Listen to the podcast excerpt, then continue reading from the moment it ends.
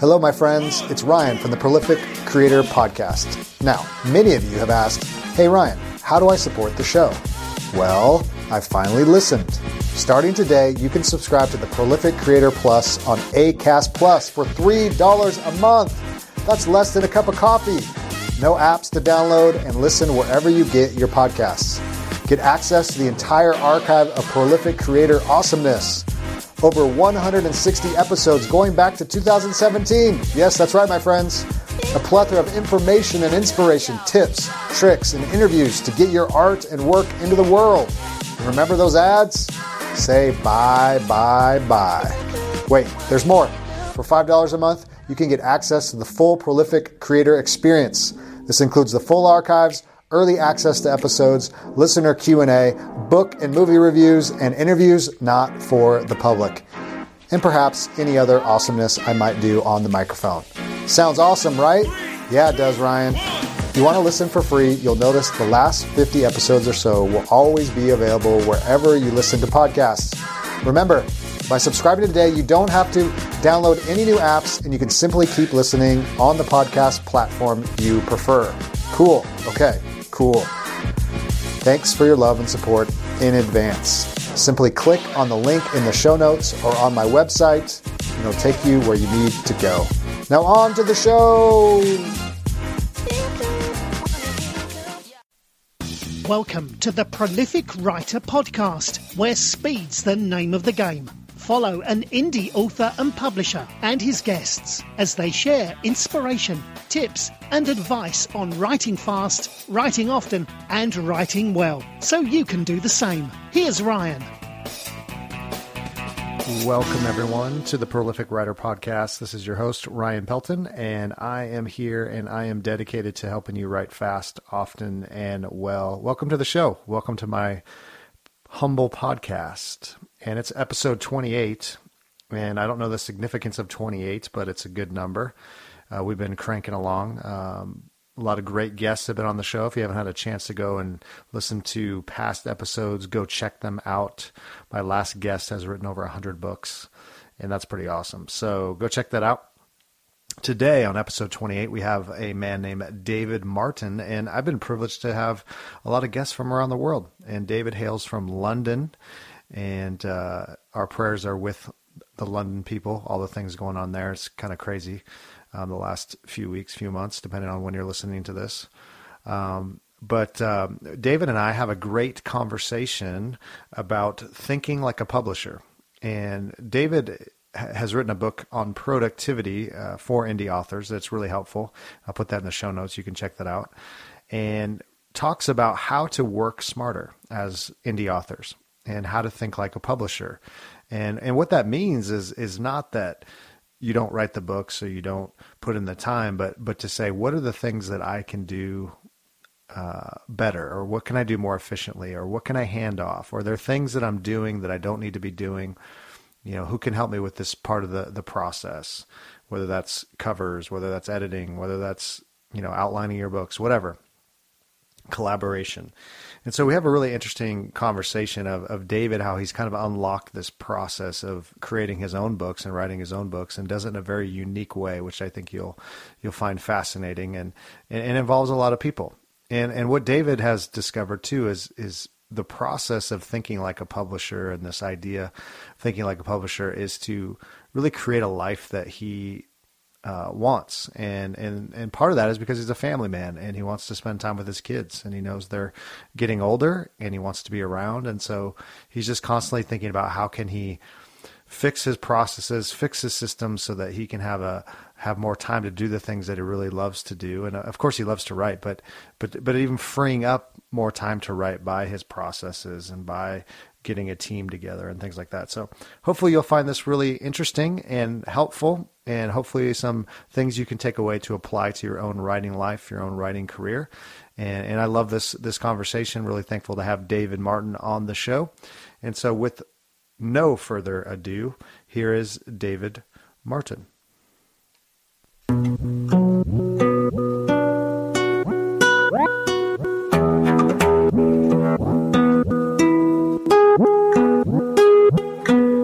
Never perhaps the story of the old glory needed introduction or induction. Just the passing on of morals from the... Well, welcome everybody to the Prolific Writer Podcast. It's your host, Ryan Pelton, and I am privileged today to have David Martin on the line. So why don't you say hello, David? Hello, everyone. I'm David. This is David, and he's all the way from the U K, if I'm not mistaken. Yeah, based in London. In London, okay. So London in the U K, yeah. We are... Yeah, a lot happening here. Yeah, there's a lot. Yeah, we're definitely uh, praying for you guys and a lot of things going on. And so you you doing okay? Your family's okay? Well, we, we appreciate that. Yeah, no, we're all good. We're all good. Thank you. Well, I uh, have David on the, the show today. I, I wanted to have him on because he's he's written a new book um, called Productivity for Indie Authors, a uh, book about doing less and making more, and uh, wanted to just chat about that because um, it's it, it's a unique book on productivity, but also how to think like a publisher. And so I wanted to, to kind of dig into that idea as indie publishers, indie writers. It's not just about writing a ton of things, but also thinking about the business, thinking about how we create, uh, why we create, how we do that, this processes, systems, and things like that. So um, I really like this premise. And so, so David, why don't you uh, kind of tell us a little bit about yourself, where you come from, you know, why this book and, and all that good stuff. Okay, yeah. Uh, I mean, as far as being a writer, being a publisher is concerned, um, I've been self-publishing long before Kindle was even probably uh, a twinkle in Amazon's eye. I used to publish, self-publish my books on a photocopier, believe it or not, um, and uh, they all they all had to by necessity be a short read because you could only fold so many pages before it wouldn't close anymore. So uh, yeah, I guess I guess you could say I've been in the self-publishing game for quite a long time. Um, got into Kindle probably about four or five years ago.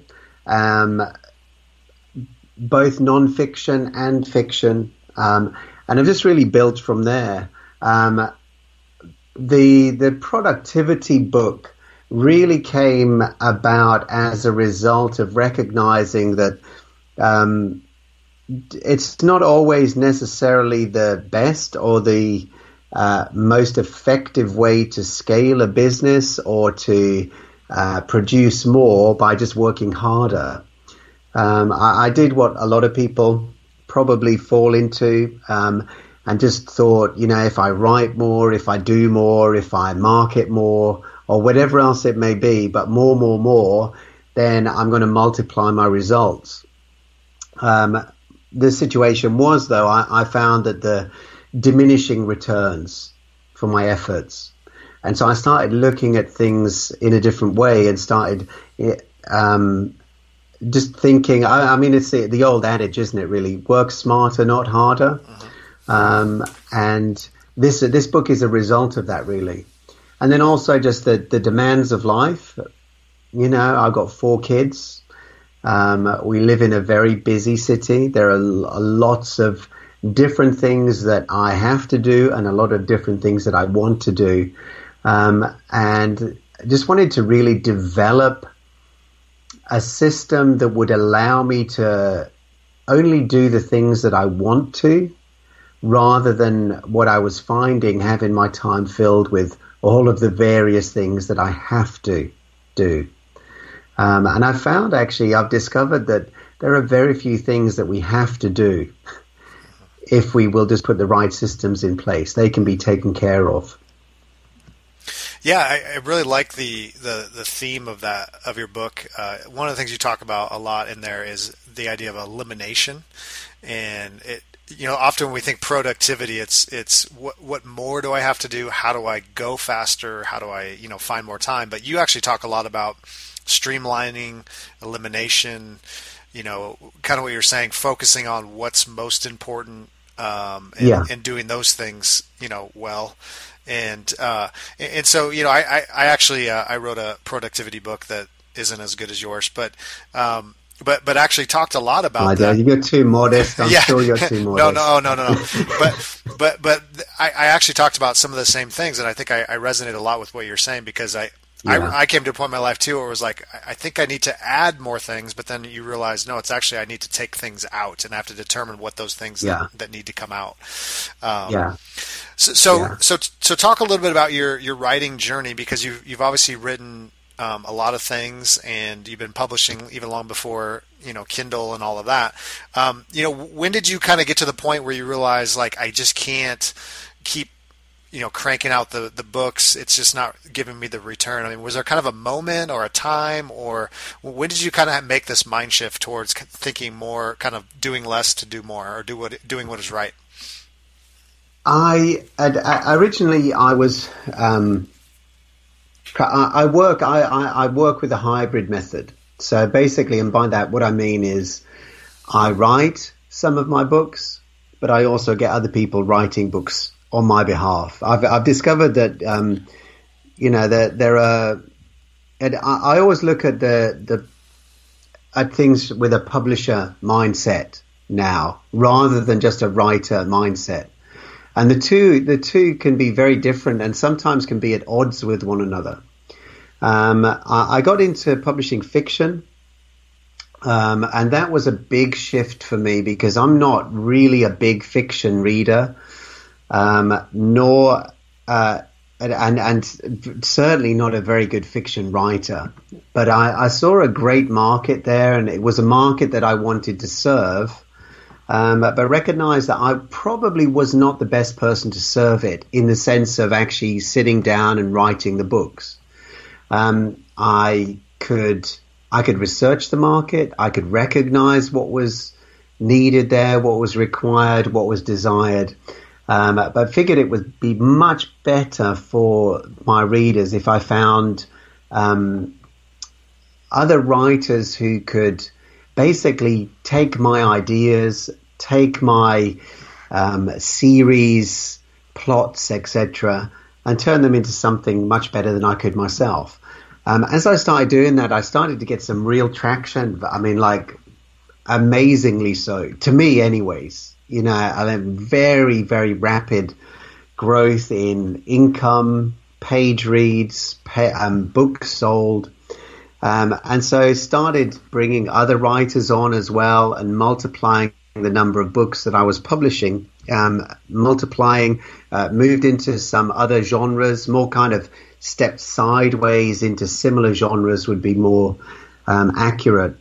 Um, and very soon realized, because initially, basically, um, although I had other people writing the books, I was taking what was written, I was then editing what was written, I was amending and adding to what was written, I was creating the covers, I was, I was doing the advertising, you know, you name it, I was right there in the middle of it.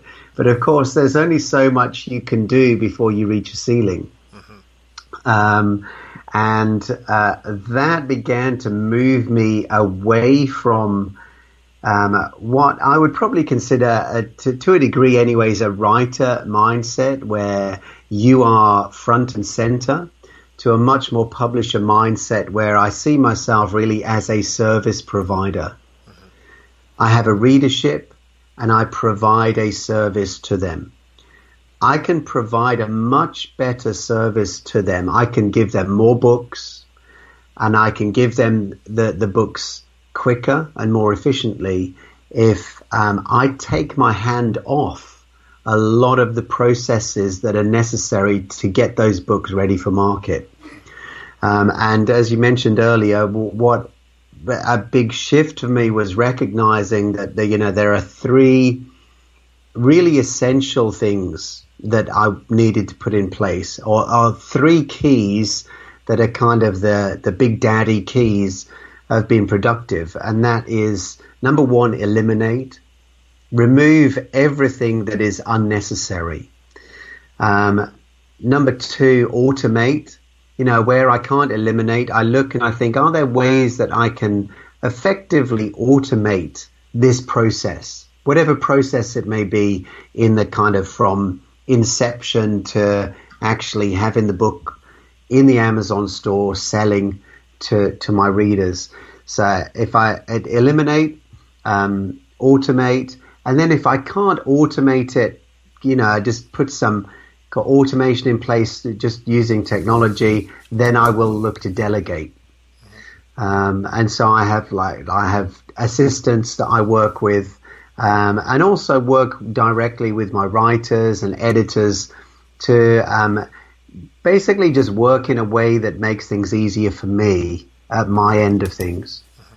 Um, and it's put me in a position, Ryan, where now I can I could literally work. I, well, I can work when I want. Basically, um, I can put an hour a day in, and that would be more than enough to keep um, a, keep my publishing business running, or certainly the the fiction side of it, the publisher side of it, keep it running um, and bringing in ten to fifteen thousand dollars a month without me really putting much of a hand on it at all.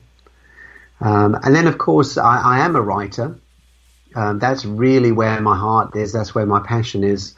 Um, But that frees me to do what I want to do most, mm-hmm. to actually sit down and write books instead of, you know, being caught up in all of the machinery of publishing. Mm-hmm. Yeah. So there's about a thousand questions I could ask you from just those comments. So, um, so, so let's start here. So, So you you have a, a team, and I, I think there's an interesting thing here, a, a thread here is, um, you know, some talk about, you know, solo entrepreneurship or, or writers or self-publishing or, you know, use this certain language. But, but the reality is that what I hear you saying is that nobody really writes alone anyway. I mean, you need editors, you need cover designers, you know, marketing, all, all of that. Like almost nobody does everything themselves. I mean, even when you say self-publishing, right? I mean, it's, yeah, you, you need a team of people. So it sounds like you're, yeah, you're, you're too right. Right. You're trying to lean into, um, teams of people. You know, you, maybe you have the idea, you have the outline, you know, it's it's kind of more of a collab, yeah. collaborative effort. And we're starting to see more of this, too, which is actually pretty exciting, I think, in the yeah. indie space is, you know, some don't even write the full draft. They they just go back and edit it, or they just go, but maybe they have the ideas or, or whatever. Um, yeah. So so let's talk about that. So you um, you get an idea. Uh, maybe for a book, or you, you research a genre and you say, you know, I'd really love to write something in, I'll just make it up, sci-fi. Um, and, yeah. and then, so what, what is your, your process from there? I mean, how do you, where do you find these people? Do you give them an outline? Do you kind of give them some ideas to get started? Are they kind of like ghostwriters? How do, how does all this work? Yeah, um, I, I mean, basically, if I if I discover a genre that I want to test and want to dip my toes into, um, I will generally, number one, I'll speak to the writers that I presently work with, because I do have a team now. Um, I have, um, and it's a very small team. Do you know what I mean? I actually don't want. I, I, I actually quite like keeping things kind of small. I don't want to create some big monolithic giant publishing company. I quite like just the flexibility and the kind of rogue uh, nature of self-publishing and indie publishing. It it suits me as a just my it, my character. I don't. So I've got a small team. Um, generally, what I'll do is I'll go to somewhere like Upwork dot com, um, where there are literally thousands and thousands of writers waiting to serve an audience. And um, and so I'll post a job on Upwork, um, just describing generally the top level genre, saying, you know, I'm looking to publish into sci-fi. Um, I'll never generally publish directly to kind of a, just a top level. You know, so it's, it's not just, you really do have to dig down into the sub and sub sub genre mm-hmm. kind of arenas. I don't know sci-fi, so it's hard to say, but let's say, you know, okay, I want to go into kind of alien warfare, time travel sci-fi, mm-hmm. Mm-hmm. which probably doesn't exist, but you get my my drift. There's going to be a tie, there's going to be a little pool of people, and that is all they read. They just love those stories. They love the tropes that go along with that sub-sub-genre. Um, and they're hungry for more people to write into that space because it's not saturated yet. You know, they can't get enough of just that. I mean, generally, you know, once you're down in the sub sub genre arenas, it's the same story again and again, just with different clothes on. Mm-hmm. And um, so I'll I'll try to dig into um, a subgenre of a main category, and I'll look, I'll read into it, um, and discover, you know, just ah, oh, that's the story. That's what. Oh, every story is about X, Y, Z. Okay, so we can do that. Um, and then I will pitch to, um, I'll, I'll put a advert up on Upwork, basically saying, look, I want to publish into um, this top-level genre. You know, once you get in touch, I'll let you know the subgenres that we're going to be targeting. Make sure you um, give me some examples of your work. Um, and then... You know, generally you'll get anything between five and twenty-five or thirty people pitching mm-hmm. to write for you. Um, there is some time obviously involved. You know, I mean, I'll go through, diligently go through that. The kind of, one of the things that I found, Ryan, in really making a system work well is that generally you have to put a, a lot of energy and time in up front. But if you're willing to do that, it pays off tremendously well down the line. Mm-hmm. And so I will, I'll, I'll quite diligently go through the people who, um, the, the ghostwriters who pitch for the work. I'll look over their examples. I'll then maybe get them to do um, a test job of maybe just three thousand words or so. Um, and then from that, I'll further sift it down until I've got just two or three writers. Um, and then I'll get them writing. I, generally, I work with short stories. That's just my preference. Um, I guess depending on the genre, you know, uh, different audiences like different lengths of books. But most of my books are between ten and twenty K because I can get them produced very quickly, very cheaply, um, and I can pro- and I can push them out very quickly mm-hmm. with with little risk. Okay. Very rarely would I lose money on a book. So ten, ten, to, um, ten to twenty, you know, it's like a novella. I mean, it's not super short. It's not super long either. Um, yeah. So are, yeah, yeah. are you um, – so once once you kind of find your writer, you say, hey, they have good work. I've seen a sample. It looks like a good fit. Um, you know, how long How long does it take for them to kind of turn that around typically? Uh, uh, yeah, well, it does, it does depend on the writer. Mm-hmm.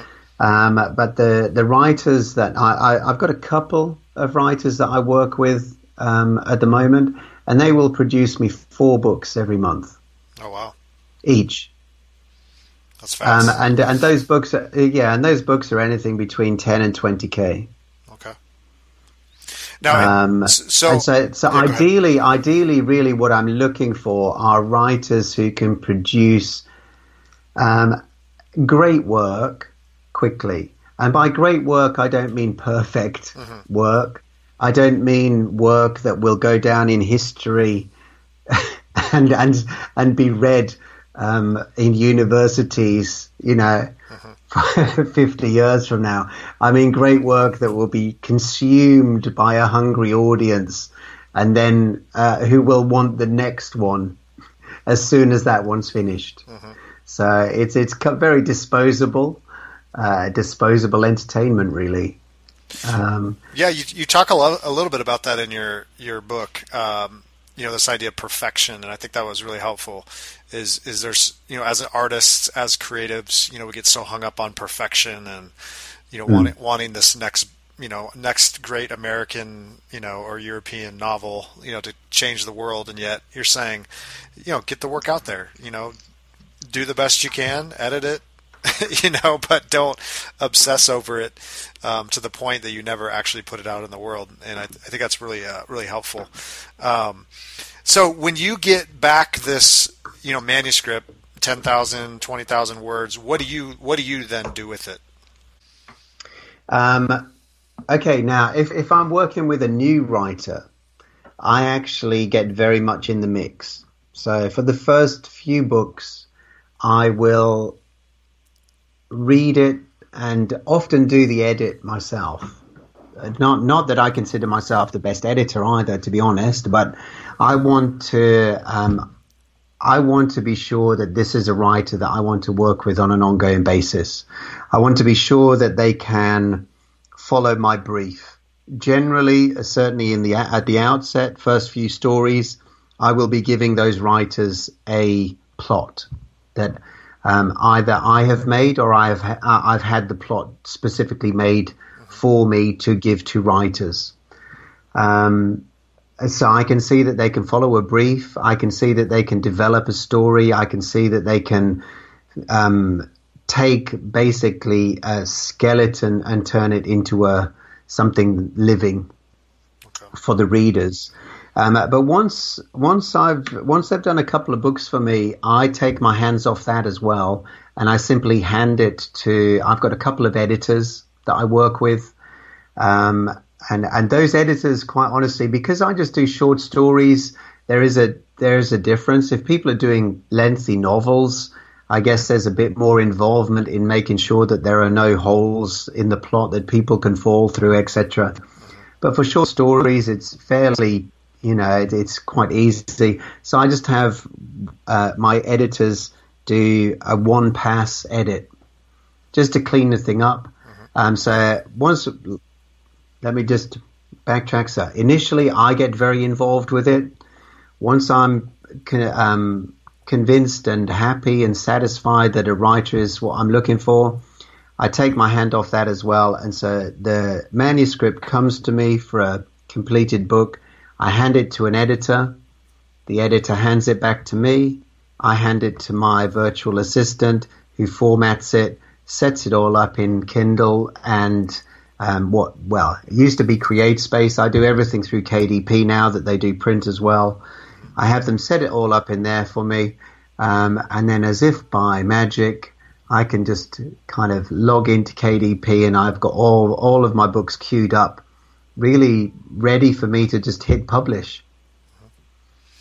So are you um, are you writing under pen names? Are you writing under your own name, or how, how are you working that out? Does it just depend on the project, or? It depends very much on the project. Mm-hmm. Yeah, it depends very much on the project. I do writing.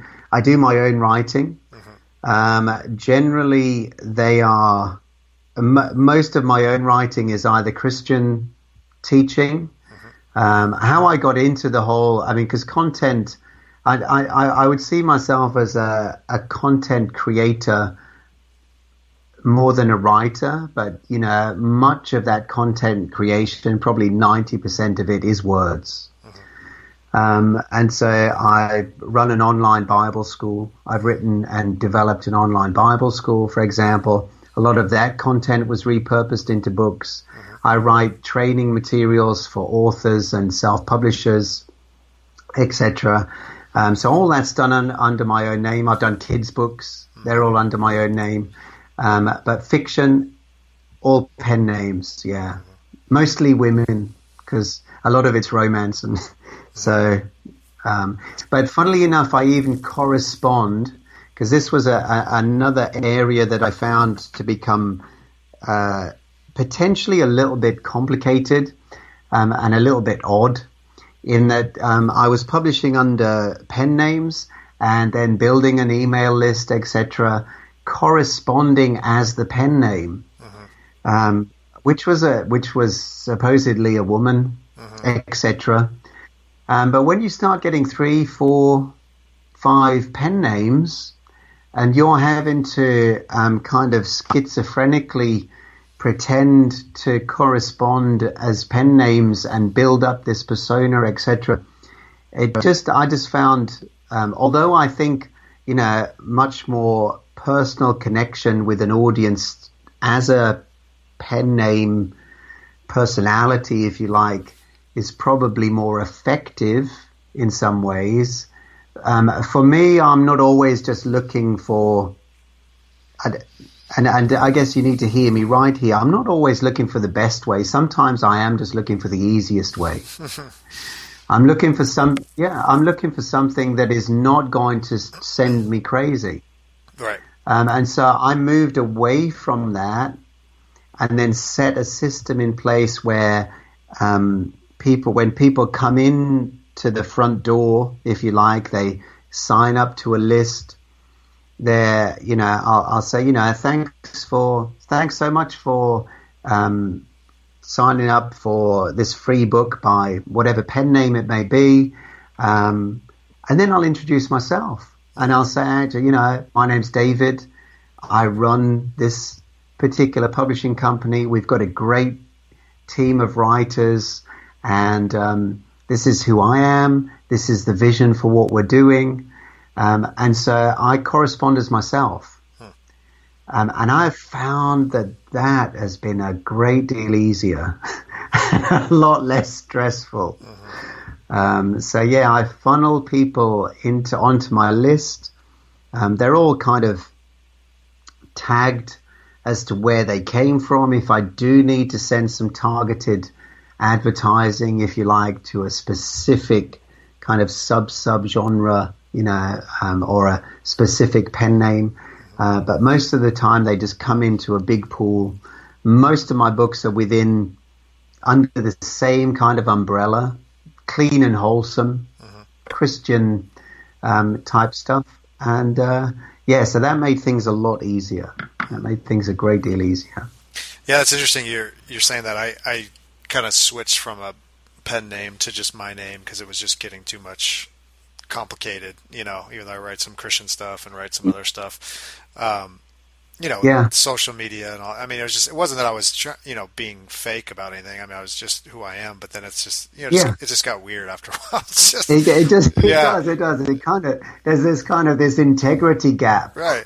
that, that grows wider and wider. I mean, for me, Ryan, I was a bunch of American women right, so, right. somewhere somewhere on the planet that I don't even I've never even visited, and I'm just thinking, no, yeah, right. This just does not. I, I mean, I, maybe one pen name, yes, but three or four, please. Sure, sure. It just became a bit complex, and I've actually found that, um, and and again, I speak a little bit about this in the productivity book, is um, the importance of building a brand. And I moved again, I moved away from developing distinct um, author-driven, an author-driven enterprise to a brand-driven enterprise. So instead of, I, I started to move away from, I, I want my readers not necessarily to say, oh, wow, it's another book by I'm a writer, you know, or whatever the pen name may be, um, and instead say, oh, wow, it's another book by such and such a publishing company. Mm-hmm. A bit like Mills and Boon. Mm-hmm. I mean, who who in the world knows what, what author writes a Mills and Boon book? Right. Are you, do, you guys do have Mills and Boon out there, don't you, Jimmy? It's like massive, massive romance publishing mm-hmm. here in the U K, certainly. Um, and a Mills and Boon book is known, you know, oh, yeah, that's Mills and Boon. They they publish a certain kind of book. You can be guaranteed that you're going to get that kind of book when you read something by that company. And so I wanted to move towards that, where people recognize us as a publisher before they recognize us as a pen name. Um, and that, that's actually been working. I even see it in the Um, responses I get in uh, when people leave reviews for the books. Instead of necessarily mentioning the pen name, they'll now mention the publisher name and say, "Oh, I love books by such and such a publisher." Um, and so, so that as as well is something that's been working quite well for me. Well, you know, I think there was a time where you know authors were were. No- a little more well-known, but I think now in our culture too, I mean, unless you're Stephen King or, you know, J K Rowling, I mean, people don't really, you know, they know the, the stories, they know the characters, but, you know, it's kind of like, you know, I they wouldn't recognize a, an author on the street, you know, compared to like, a, uh, you know, a music, yeah. musician or an actor or someone, you know, in culture. I mean, you know, it, yeah. I mean, there were times I think in the past where, yeah, big name, you know, Hemingway's and you know, who's an interesting guy, and you know, but you know, for for the I mean, I talk yeah. to authors all the yeah. time. I mean, they've written hundreds of books and they make six-figure livings and no one's ever heard of them. So, you know, it's it's it's almost like you're saying like a brand of this is the kind of book I write, or this is the publishing company I run, you know, um, this is the kind of content yeah. I produce, you know, as opposed to a name that, you know, you're going to see on a billboard or something. Yeah. And so, and it, it also, it also allowed me to um, begin to cross-pollinate much more effectively. Mm-hmm. So I can introduce a new pen name very, very easily mm-hmm. without having to kind of build the tower from the ground up. Mm-hmm. I just simply, you know, because because I've built rapport as a trusted provider of great stories to a particular audience, obviously. Do you know what I mean? It's, it's, you can't just kind of stuff a completely diverse Um, genre into the mix. I'm working under a very clear umbrella um, of a, a certain kind of kind of story, um, but under that broad umbrella, um, I can very quickly bring in a new pen name, a new writer, um, and uh, I'm finding the audience will pick them up very, very easily and very gladly. Um, whereas before, I was having to build up each individual pen name and really flog the horse to get it running. Hmm. So, so um, uh, yeah, yeah, go ahead. Go ahead. So going back to no, no, carry on, carry on. Yeah, going back to the short story. Um, I'm I'm fascinated by this because um, you know there's debate. You know, do do short stories sell? Um, you know, is there anyone actually selling short stories? So when did you just determine that that was a good strategy? Because obviously it's, it's working. I mean, you're, you're selling quite a few books and making a good living with a lot of your fiction. So, so why, why the short story? I mean, is it, is it just, it's, easy, yeah, it's I mean, easier I, to produce more, or is it more strategic, or a little bit of both, or? It's, um, it's, it's much easier to produce short stories. It's much cheaper to produce short stories. It's much easier to test a potential subgenre with short stories. Um, it's much less nerve-wracking. Like if I'm putting out a fifty K book that's taken, you know, three months to produce and cost me over a thousand dollars. That's like, okay, man, I, this has got to work. You know, that's kind of nervy. Um, but a, a, a ten K story that's cost me maybe one hundred fifty dollars or one hundred dollars to get created is, uh, yeah, it's it's not it's not uh, it's not so nerve wracking. It's easy. Mm-hmm. It's easy. And what what I found is if you work it well. Because I tend to work with series, mm-hmm. um, not so much serials. Serials people tend to kind of choke on a little bit, mm-hmm. um, but series, so where there are the, the books are very much interconnected, but nevertheless still standalone. Mm-hmm. Um, and so I'll hook people into just a great, a great. Uh, each book will be a great story in itself. But there'll be an overarching story that will span a series that is also quite compelling. Hmm.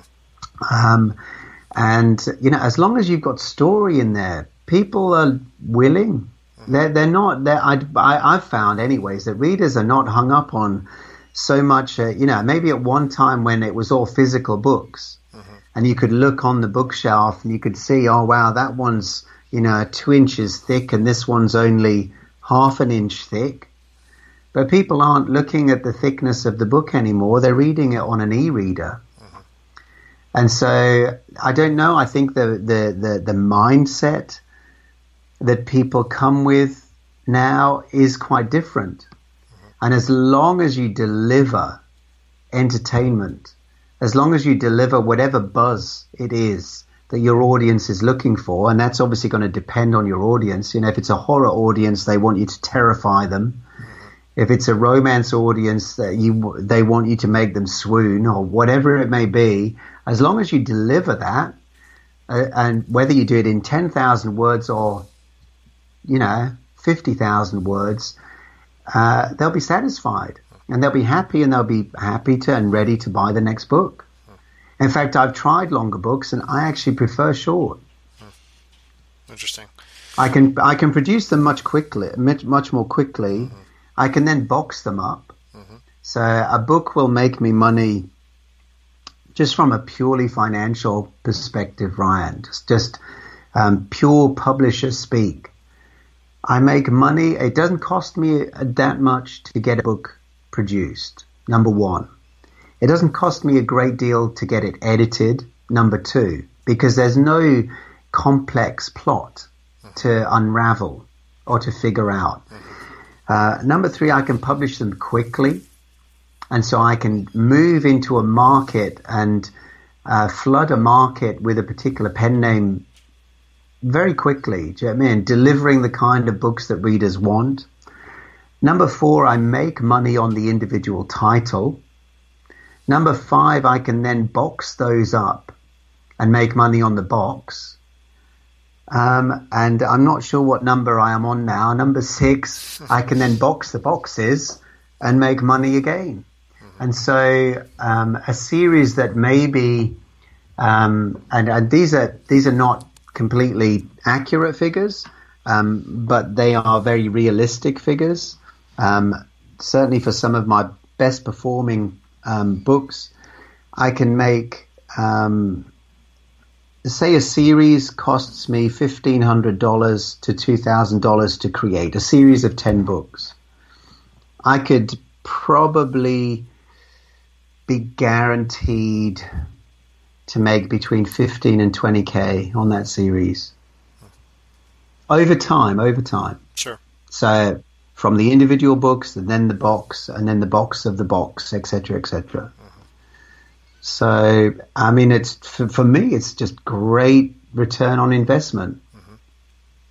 So are you getting, um, are, are you doing anything else with that? I mean, as far as like print, audio, are you going in other? I do, I do, do, I do, do print versions. Mm-hmm. Um, I find I've, just my experience is that print just is really the cherry on the cake. Mm-hmm. It doesn't make a great deal of money. Sure. Um, most of my money is made with page reads. So I, I, I stay in Select. Um, I love K D P Select. It's just so incredible. It's incredible that you can publish a ninety-nine cent book and make so much money. I don't know how it's possible. I, I just, and, and I've been, in, I've been um, absolutely blown away at how much readers read, especially in fiction. It's incredible. Mm-hmm. They just read and read and read, and they can't get enough. It's it's um, uh, and it's a joy to serve them. Mm-hmm. So are you are you finding that's kind of your your audience is is kind of those what some call the whale readers? You know, it's people that read you know five books a week kind of thing. Um, they just devour them, you know, Kindle Unlimited people. Is that is that kind of the, the audience you find yourself? Kindle, Kindle un, yeah. Kindle Unlimited is definitely where I make most of my money. Mm-hmm. Um, I sell a good number of books. I mean, we we sell a lot of books as well, mm-hmm. um, probably averaging about four hundred. At, at that, this month, I probably averaged about four hundred books a day. Sales. Um, as far as page reads are concerned, uh, I've uh, this month averaged um, maybe between sixty and seventy thousand a day. Now, I, I mean, it's all comparative. So, I, you know, some people may be listening, like, and just giggling, saying, "Wow, is that all?" Mm-hmm, mm-hmm. But you know, to me, I'm I'm I'm impressed. I'm like, "Wow, that is amazing." Mm-hmm. You know, especially knowing the kind of books I'm putting out, they're maybe just fifty pages. Mm-hmm. Um, so, yeah, yeah, just there's a, we talk about prolific writers. Um, I love prolific readers. Right, right. Yeah. So, are you prolific um... writers serving prolific readers? Yeah, no, I think that's, I mean, kind of in the indie world, I mean, whether you're doing short stories or long books, I mean, that's kind of what this show's about is, is, is you know, production.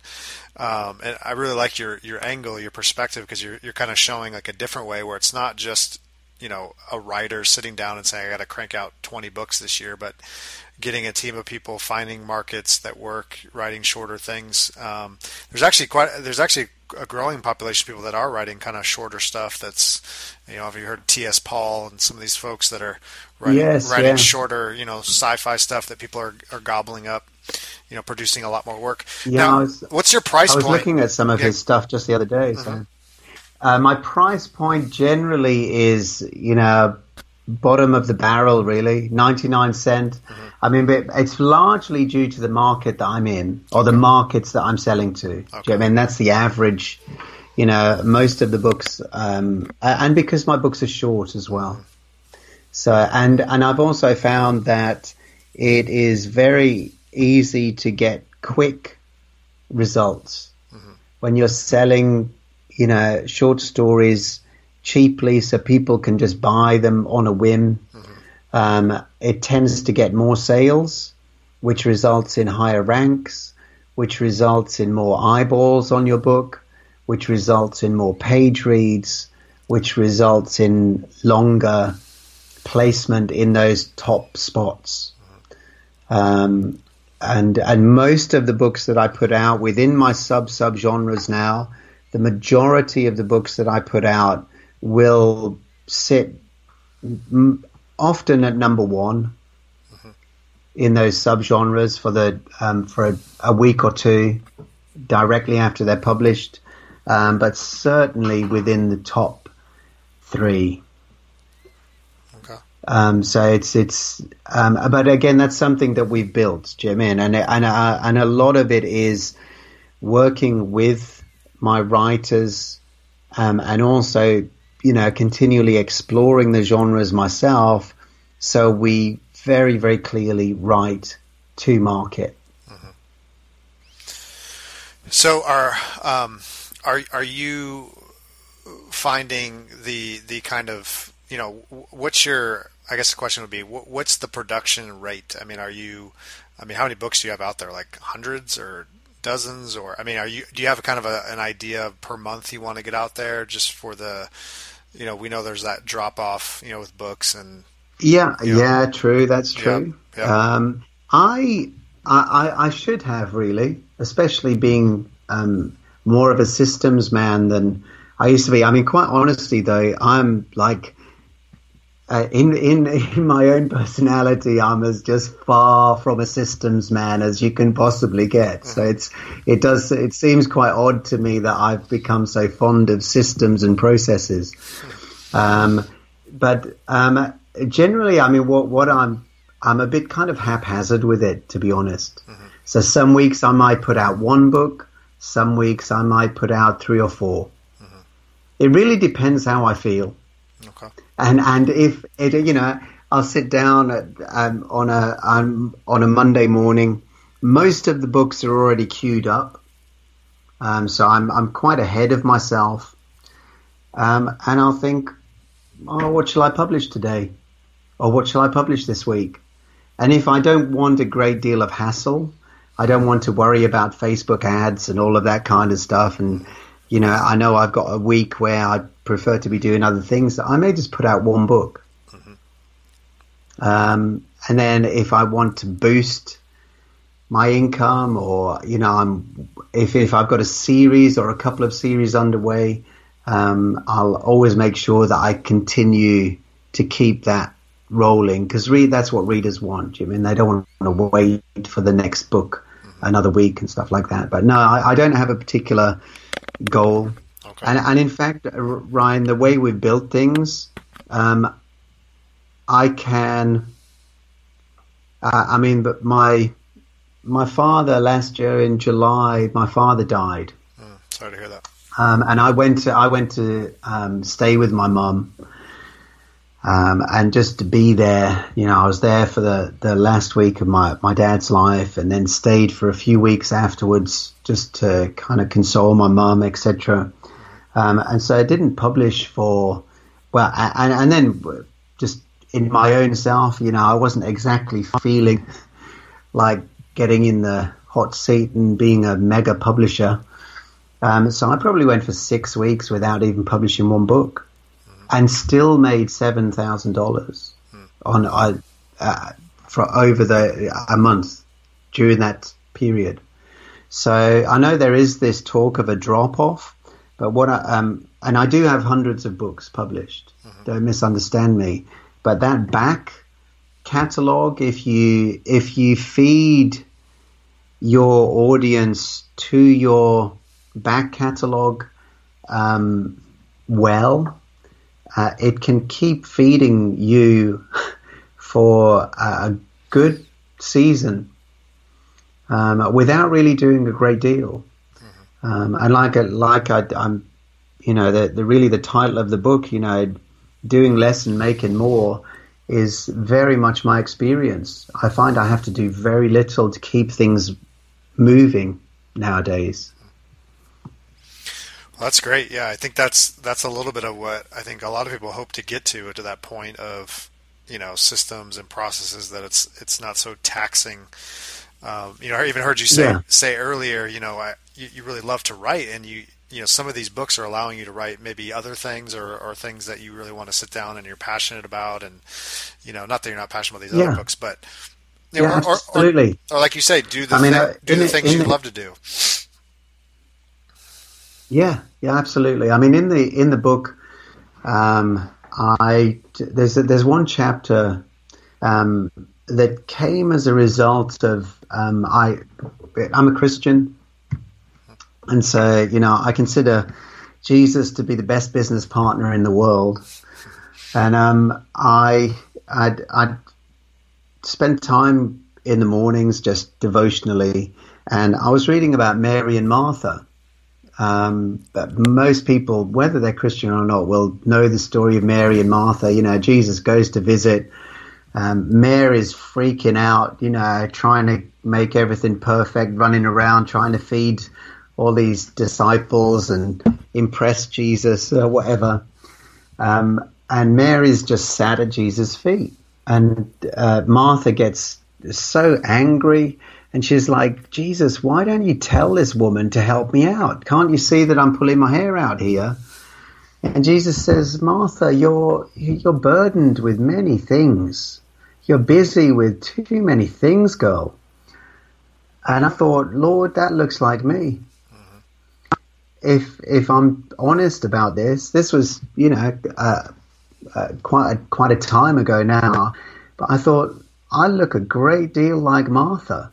I'm cumbered. I like the King James version. I'm cumbered with many things. And Jesus said to um, to her, um, only one thing is needful.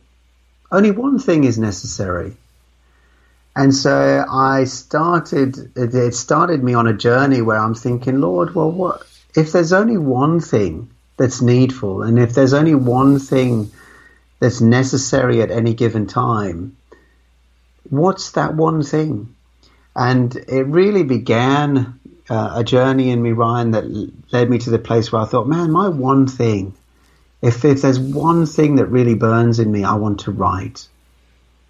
I want to share what I what has been planted in my heart. I want to create an environment that allows that to happen, not one where I'm juggling sixteen balls mm-hmm. trying to make a living. I want to actually live from that place on the inside. Um, and that uh, is was was pivotal for me, this idea of just one thing. What is my one thing? Um, and then beginning to look at everything else and ask the question, do all of these other things serve that one thing? You know, is everything I'm doing actually helping me to write, or is it keeping me from writing? And I found that a lot of the things that I was doing were actually keeping me from what I really wanted to be doing.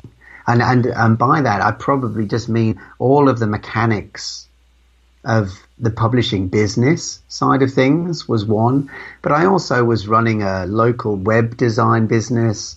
I was creating affiliate products. I was doing affiliate marketing. Um, yeah, there's probably a list of other things as well. But so I started this process of elimination, number one, and then I started looking at ways in which I could automate some of these other things. So, but with with a purpose, not just so I could sit and kind of do nothing for the rest of my days, but so I could really get busy doing what I really feel I'm called to do. And I know that there are people listening today who feel exactly the same. They feel as though they're pulling their hair out doing all of this other stuff that goes along with being a self-publisher, you know, and they find that they don't have any time or energy or headspace left for doing what they know they're called to, to do, which is to write. Um, and I can tell you one hundred percent there are ways to get things working for you. I, I often talk about, you know, having a business that works for you rather than you working for your business. And that's the shift that I made. Instead of me working for my business, my business now works for me. So I can dedicate myself to do the things that I, I feel called to do. I think that's great. I, I just uh, read, I don't know if you heard Jeff Goins, he has a new book about starving artists. And um, Yes, yeah, yeah, I read that. Yeah, yeah. He's, he's trying to... I like Jeff. Yeah, he's trying to blow up the myth of the starving artist. And, and he said something profound. I heard him say it the other day. He just said, you know, we make money so that we can write. You know, it's not just writing to make money. We write to make money, but we make money so we can keep writing. And... You know, yeah. and, and do the thing that you, you love to do. The money's just a tool. It's just a it's just a means to allow us to do what we feel called to do. And so it's not it's not about being millionaires. It's not about, you know, living in a mansion, yeah. but it's about being able to be free to do what you feel you're called to do and, and to create more. I mean, to build more. Like you said, not not to yeah. sit sit back in my chair and get fat and just, you know, retire. Um, Yeah, but to actually get well, to there's work, no, there's no joy in that. Right, there is no joy. In there's that. no joy in that. We're we're creators. We're creative mm-hmm. people, right. And that creative itch has to be scratched. Sure, sure. Or we go we go crazy, man. We're we're not made for. Uh, we're not made to not produce. Right. We're made to produce. We're made to be fruitful, mm-hmm. um, and you know, it's really just looking at things in a way that says, how can I how can I prune this tree so it can bear more fruit? Mm-hmm. How can I become much more efficient and much more effective? I mean, another book, you mentioned Jeff's books, um, another book that I think it should be uh, absolute, uh, a must-read for everyone is uh, a book by Bob Berg called The Go-Giver. Hmm. Um That it's just a very it's a short book. I love short books, mm-hmm. um, and that's it's called The Go-Giver by Bob Berg, and he talks about the five laws of stratospheric success, mm-hmm. um, and uh, it, he talks very much about um, how, as we share our value with the world, it's returned to us in the form of, you know, in many ways, but in the form of monetary prosperity. We prosper as we give. And really the, the whole system is um, works as we begin to give out from what's on, on the inside of us. Um, and and it's, it's right. You know, I don't believe that we're designed to work in a desert. I think, um, and again, you know, I'm a I'm a God guy, so mm-hmm. I think God is very keen to prosper his people, to bear fruit, and to enjoy life. I really do.